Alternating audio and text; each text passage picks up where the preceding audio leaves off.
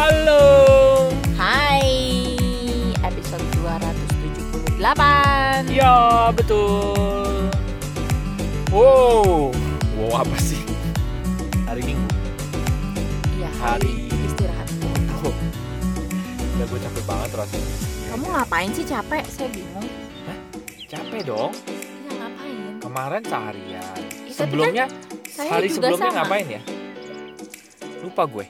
Kayaknya, Kayaknya tuh kegiatan gue sama Ari tuh mirip-mirip Iya, Sama malah enggak. Ap- Saya Iya kan beda ada kerja-kerjanya juga, dikit lah walaupun dikit. Iya kan kerjanya kamu Mikir-mikir. Oh mikir Kan kalau mikir itu kan eh, cukup menguras energi ya. Gitu. Baiklah Walaupun fisiknya diam, tapi energinya terkuras keluar gitu. Kalau Gitu saya fisik saya diam dan energi saya tidak. gue di emang hmm. Kemarin bangun pagi ya. juga, bangun pagi. ya kan orang. bareng bangun Terus pagi. Seharian. Malah gue duluan yang bangun. Maksud sih? Oh iya? Saya, Iya, saya olahraga loh. pagi-pagi saya udah mules-mules itu sebelum Oh. alarm bunyi gue udah bangun. Oke. Terus seharian eh, Nah, reunian, reunian. sampai malam. Terus Lanjut. sampai malam Ari masih bisa tidur. Kalau saya masih kayak temen-temen tuh anak-anak. Aduh, hatinya masih ada di tempat reuni kayak apa ya euforia ya? reuniannya tuh. Hmm, gue kalau inget kemarin pagi ih, seru deh nyiapin i apa udah mulai pada dateng gitu. Hmm, Terus gila ya, udah lama banget nggak ketemu dan akhirnya ketemu gitu. dan Seru, lumayan seru. banyak ya kan bisa ketemu ya. Mm-mm. Seru sih, Seru. Dan kurang lama. iya sih. Sampai ada wacana kita next reunian kita nginep aja yuk. Mungkin lima tahun lagi kan anak-anak kita udah pada gede, bisa lah. Iya kalau anak-anak ya kita udah pada gede. Kalau yang baru brojol atau baru mau blo- brojol. Tapi kan di setiap angkatan ada rata-rata. Oh, Mayoritas ya Iya. anaknya rata-rata umur sekian sampai Iya, iya. sekian. Lima tahun lagi ya rata-rata sih. Ya pasti ada lah yang uh, anomali ya. Yang anaknya ada kemarin teman kita aja ada yang anaknya udah SMA. Iya, udah yang mau kuliah malah ya. Mm-mm. Mm-mm. Tapi ada juga yang baru mau lahiran sehingga Iya. tidak jadi datang reuni. Dan ternyata kontraksi Oh palsu. enggak, itu kan anak ketiga. Mm-mm. Ya, tapi kan tetap aja lima tahun lagi kalau ada yang brojol Iya lagi anak ketiga Ada anak keempat. teman kita yang baru mau brojol, anak pertama, ya kan? Oh iya benar. Gitu. Iya, cuma kan ada rata-rata. Kalau yang kemarin datang di rata-rata, rata-rata anaknya ya umur se- sekarang tuh Ya. ada yang TK, SD gitu kan. Betul betul. Lima tahun lagi kan udah Udah enak SMP lah gitu, ya. gitu ya. Lebih mungkin ya. Ya SMP SMA. Ya mari berdoalah supaya lima tahun lagi masih Iya. semuanya sehat, Amin. rezekinya makin banyak Amin. semuanya, makin happy. Dan kemarin guru-guru tuh pada komen, gua nggak tahu sih ya guru-guru ini pers apa enggak. Bener, mereka Bener datang ya? reunian sepi Jadi- soalnya biasanya.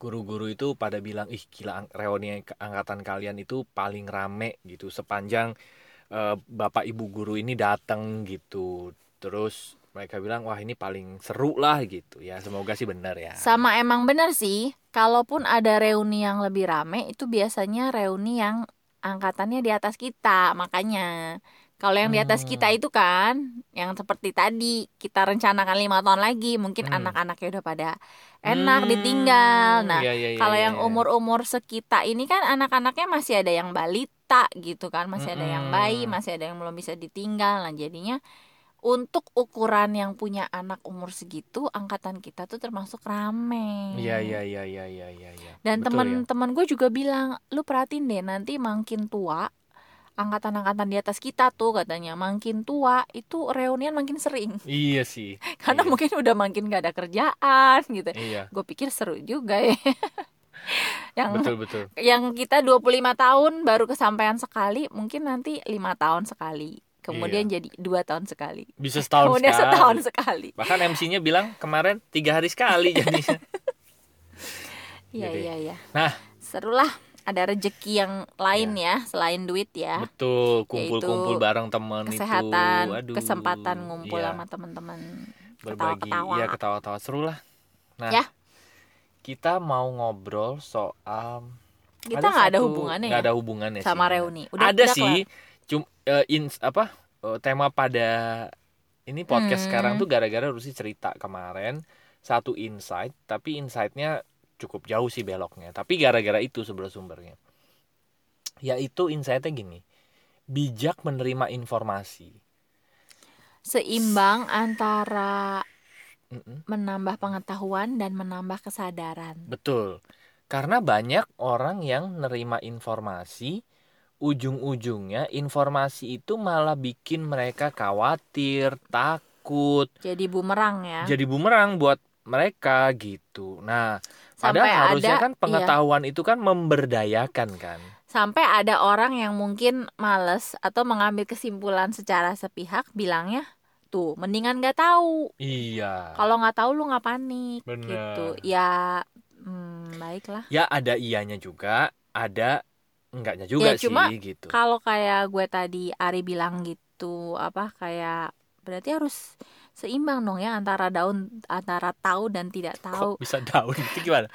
tahu sama dan jadinya Oh, daun Oke. tahu dan tidak tahu Kayak ini gue kasih contoh aja ya. Kayak contoh gini. Sering tuh beredar di grup WA itu misalnya penculikan anak, terus tabrakan gitu. babysitter yang Iya kejam gitu. Nah, gue pribadi nggak tahu ya. mama Iya sih. jajanan Iya, yang jajan. dicampur dengan Borak. kimia kimia Iya gitu. Itu yang membuat orang Indonesia sehat-sehat sebetulnya. awalnya sih saya coba-coba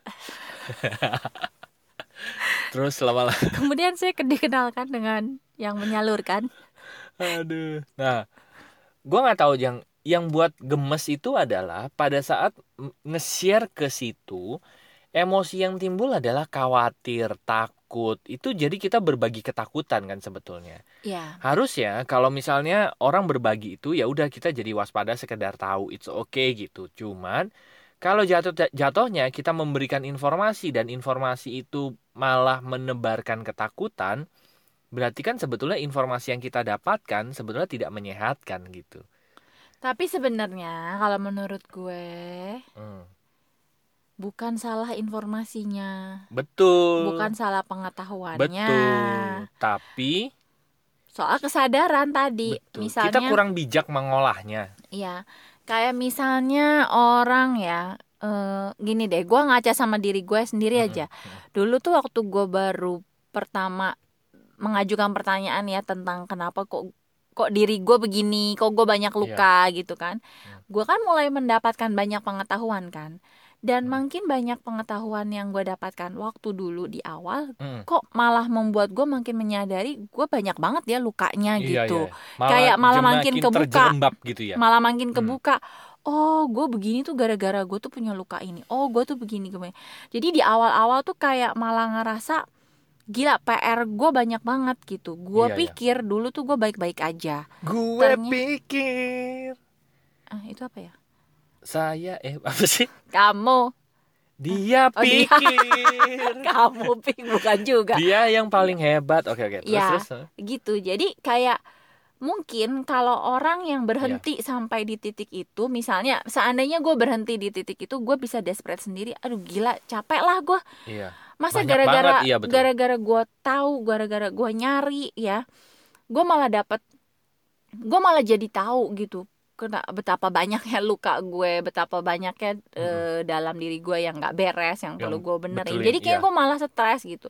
Tapi kan itu ya semakin eh, berjalan dan menurut gue tadi apa s- di luar pengetahuan gue juga tentang eh, gue juga belajar tentang kesadaran nah sebenarnya kesadaran ini yang akhirnya bisa membantu kita menggerakkan kita Iya. mau ngolah informasi ini dengan cara apa gitu betul. mau make itu untuk sebagai alasan untuk punya emosi yang justru malah lebih nggak nggak baik misalnya Mm-mm. justru karena gue tahu luka itu gue jadi malah makin sedih misalnya Mm-mm. gue malah makin suram malah Hmm. makin hopeless kayaknya Iya. makin ngerasa gue nggak berdaya Benar. atau gue punya kesadaran yang justru ya udah kita te- terus belajar dan akhirnya sampai di satu titik justru eh, satu-satu tuh malah bisa beres Betul, gitu.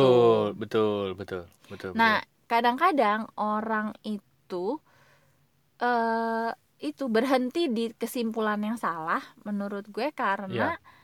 pengetahuannya sepotong-sepotong Iya. dan tidak ditambah dengan pertumbuhan kesadaran. Betul, betul. Itu sama kayak cerita ini gak sih? Yang sales dikirim ke Afrika itu. Tahu nggak kamu? Oh, Iya kan? ya itu lebih ke challenge ya. Iya. Ada orang yang dikirim ke Afrika. Ada dua sales dikirim ke Afrika sama perusahaannya. Terus sales pertama kasih report. Wah, Pak, di sini eh, ini sales sepatu ya. Sorry, gue belum cerita. Ada sales sepatu dikirim ke Afrika dua orang. Nah, yang satunya report, wah, kita akan sulit sekali untuk menjual sepatu di sini karena di sini orangnya belum belum ada pakai sepatu gitu. Di sini orangnya masih nyeker semuanya semua. nggak ada yang biasa pakai sepatu. Ya, gitu. nggak ada yang pakai alas kaki gitu. Oke. Nah, terus sales yang satunya lagi kasih report gitu bahwa wah, ini kesempatan kita. Kita jadi pionir satu-satunya yang jual sepatu di sini karena kalau kita kasih edukasi tentang eh, pengguna apa pentingnya kita pakai alas kaki, kita bisa jadi mewabah nih apa eh, orang-orang bisa beli sepatu banyak banget di sini gitu. Peristiwanya sama, cuman cara cara dua sales ini mengolah informasi dan akhirnya tindakan mereka itu itu yang membuat mereka berbeda gitu. Yang Dan, satunya berhenti di situ, ya sudah gitu ya. Yang satunya malah mengolah ini menjadi sesuatu yang eh, positif gitu, bahkan untuk eh, perkembangannya. Cuman kalau dipikir-pikir lagi ya kalau mau dilanjutin, apa iya nanti kalau diedukasi sepatunya laku? Kan itu jadi pertanyaan berikutnya lagi kan. Cuma gitu. kan ada statistik di apa pun ada bilangan besar. Iya, Misalnya betul. di edukasi yang beli cuma 20% itu pun itu, itu aja udah, Udah gede profit banget, kan betul. gitu. Jadi belum nanti yang dua- sebenarnya sih 20 oke. itu oh sepatu itu jadi tren. Hmm, Oh. nggak cuma satu belinya. Iya, gitu. malah Tapi di luar ke mana-mana. itu, di luar itu kalau gue lebih misalnya mikir yang itu ya kayak yang Ari bilang tadi eh, apa eh apa? Apa ketika kita tuh dapat satu informasi, Informasi, ya. ya kan memang tinggal bagi apa bagian pikiran mana kita yang bekerja lebih banyak betul, yang lebih yang dominan positif atau soalnya. yang betul, negatif? betul, betul. Nah, tapi kalau misalnya soal eh, itu ya info yang kayak tadi Ari cerita di awal apa ya, info penyakit, Iya. info kecelakaan, Oh, oh. info Penyiksaan itulah, gitu ya. penyiksaan. Iya, iya. heeh. Pelecehan, aduh kayaknya ngeri amat gitu ya. Mm. Nah, itu sebenarnya kita perlu mengenali diri sendiri juga sih. Hmm. Maksudnya kita itu tipe yang bagaimana gitu. Hmm.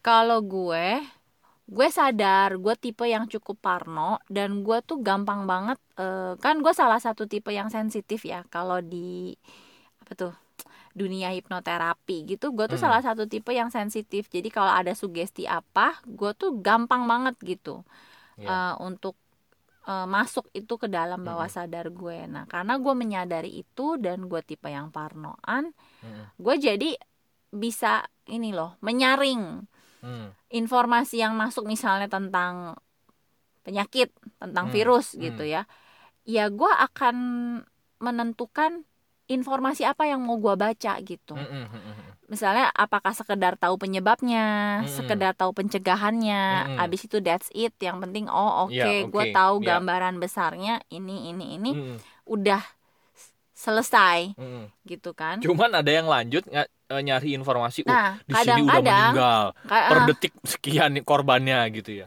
Kalau misalnya orang itu tipe orang yang fine fine aja dengan dapat informasi sebanyak itu dia ya udah oh malah cukup cukup bisa membentengi perasaannya maksudnya Hmm. ya udah gue netral aja dapat informasi se- sebanyak itu gue tahu tapi netral Hmm. nah yang repot orang yang Takut. sebenarnya eh, Iya. dia nggak sadar kalau dirinya tuh bisa parno banget gitu tapi menikmati gitu Hmm. Wah ada informasi apa pengen tahu, pengen tahu, pengen tahu, tapi abis itu parno sendiri, ribet Iya. sendiri. Iya, Dan kalau gue sih, eh, ya itu kal karena gue, membatasi ya. gue mendingan ya udahlah. Yang penting gue tahu dan gue logika seberapa mungkin sih, seberapa besar, terus Mm-mm. gimana cara pencegahannya daripada gue parno Betul.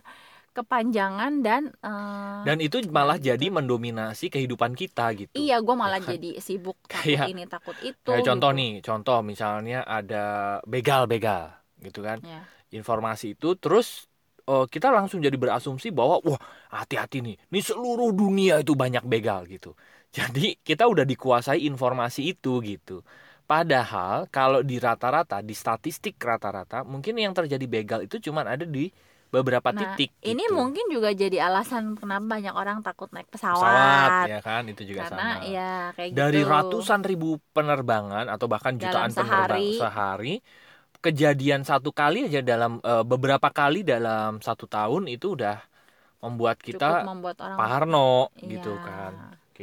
Jadi iya. sebenarnya Jadi informasi yang menguasai kita, bukannya kita bisa memilih memilah, informasi kan iya. gitu. Iya, Dan iya. sebenarnya kita kan bisa melogika kayak tadi. Kita lihat Cuman itu statistiknya. ini.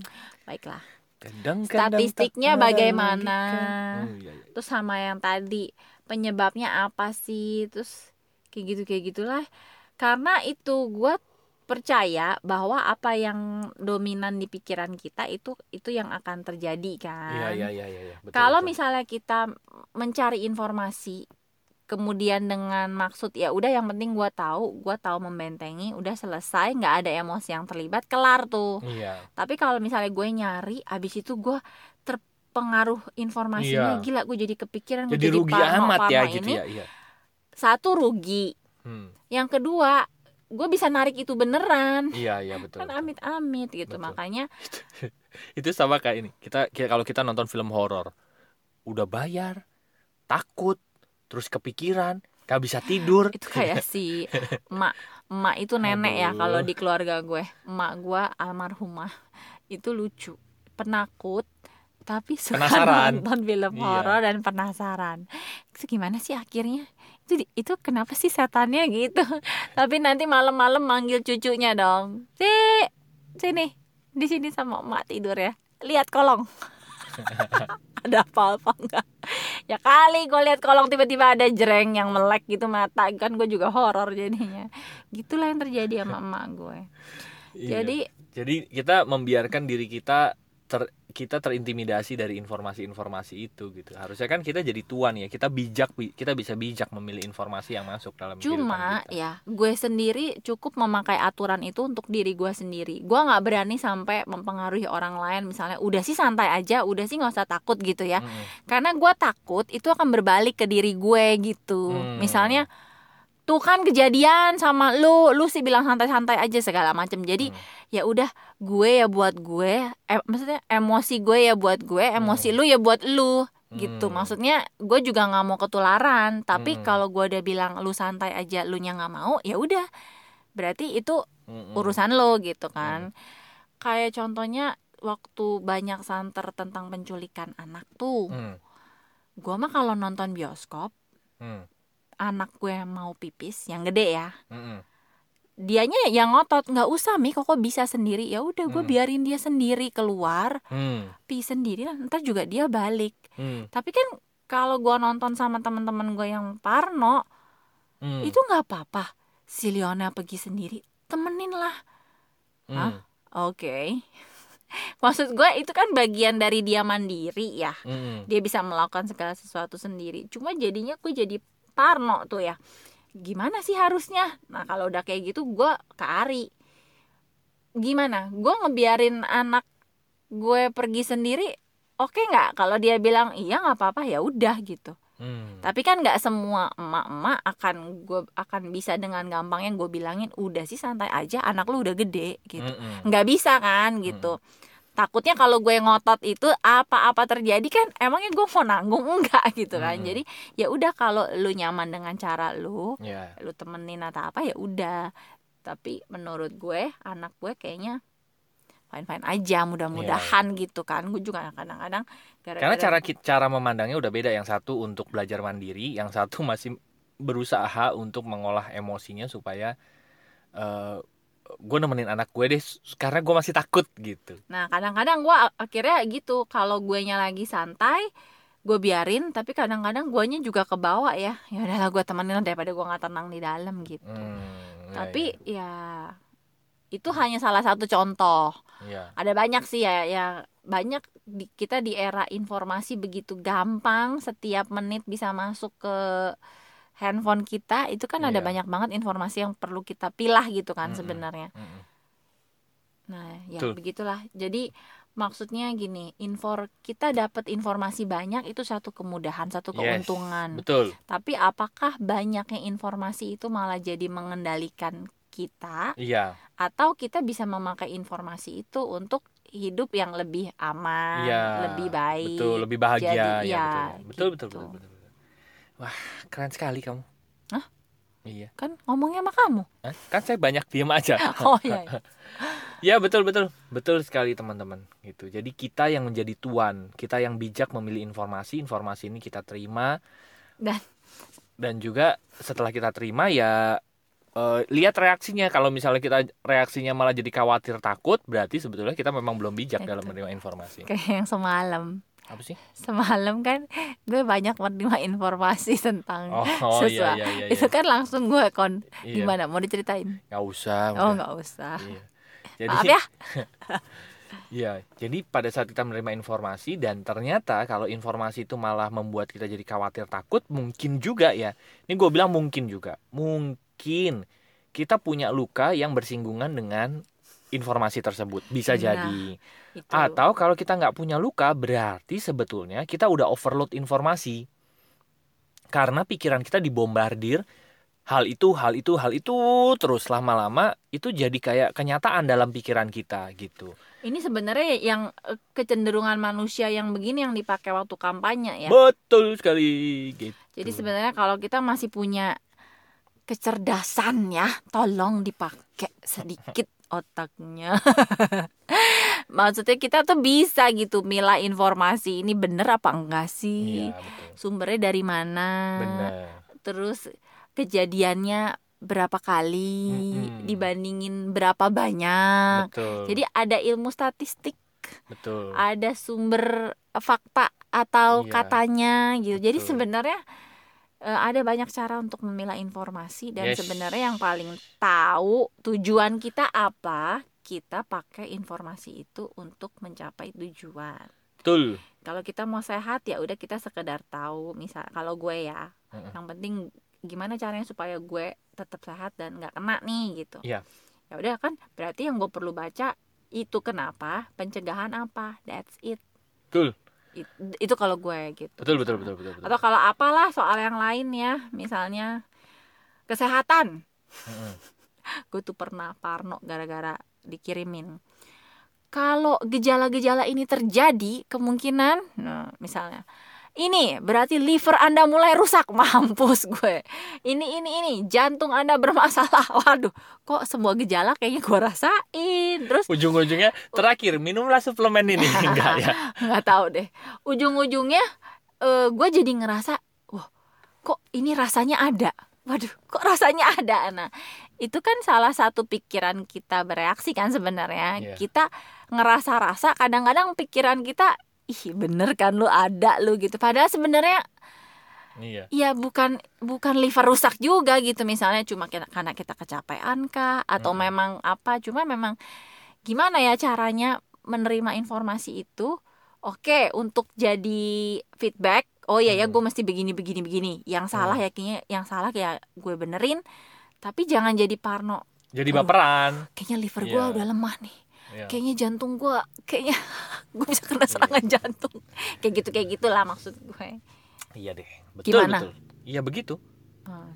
Ya dicermati aja. Kamu kan tadi udah cerita, lihat statistiknya, lihat datanya secara objektif. Karena yang sering bagus kali gini, ambil karena sering kali gini kita itu menerima informasi cenderung pakai perasaan.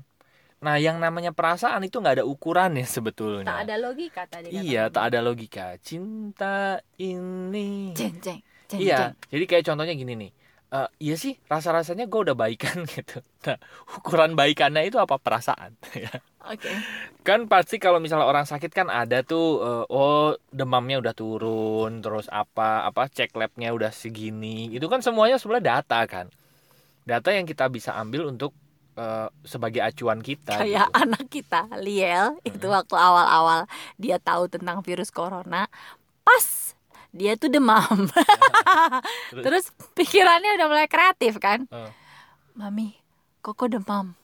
Panas nih aduh mata koko panas. Eh. kayak koko kena virus. Gue udah mau ngamuk tadinya cuma mengingat dia anak umur 9 tahun ya udahlah ya gue bilang koko please deh belum ada di Cilegon yang kena dan amit-amit enggak. Udah kamu cuma kecapean kurang minum. Dah istirahat. kurang minum kurang tidur dia. Iya kurang minum kurang tidur. Ya iyalah demam matanya panas tenggorokannya kering orang dia berapa hari kurang minum. Ya akhirnya baik-baik saja. Tuh kan anak kecil aja udah begitu. Ya karena itulah permainan pikiran. Ya udah. Eh tapi harusnya bisa dipakai buat yang positif dong. Gimana ya? Misalnya biar percaya duit banyak iya memang iya. Sekarang pokoknya intinya gini. Bisa lo duit banyak. kita masukin berapa banyak informasi positif ke dalam kehidupan kita gitu. Oke awet muda. Jadi sebetulnya kalau kita masukin yang gue bilang tadi, kalau lo masuk sebuah informasi dan eh, mendapatkan hal yang tidak nyaman, mungkin lo punya luka. Atau kalau lo akhirnya terjadi dominasi dalam eh, pikiran lo hal-hal yang tidak menyenangkan tersebut, berarti udah overload informasi tersebut masuk gitu. Ya. Nah, berarti kan sebenarnya sederhana aja.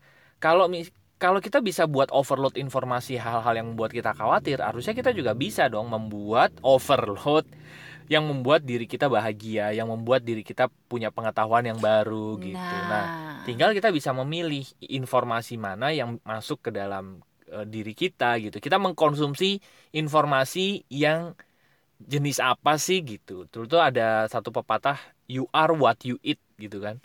Nah, sama, kita kan juga makan informasi sebetulnya. Nah, informasi apa yang sering kita masukkan ke dalam pikiran kita gitu. sip Itu aja sih. baiklah Oke deh baik bagi teman-teman yang mungkin pengen dapetin informasi positif, iya promosi bagus amat ya. ya.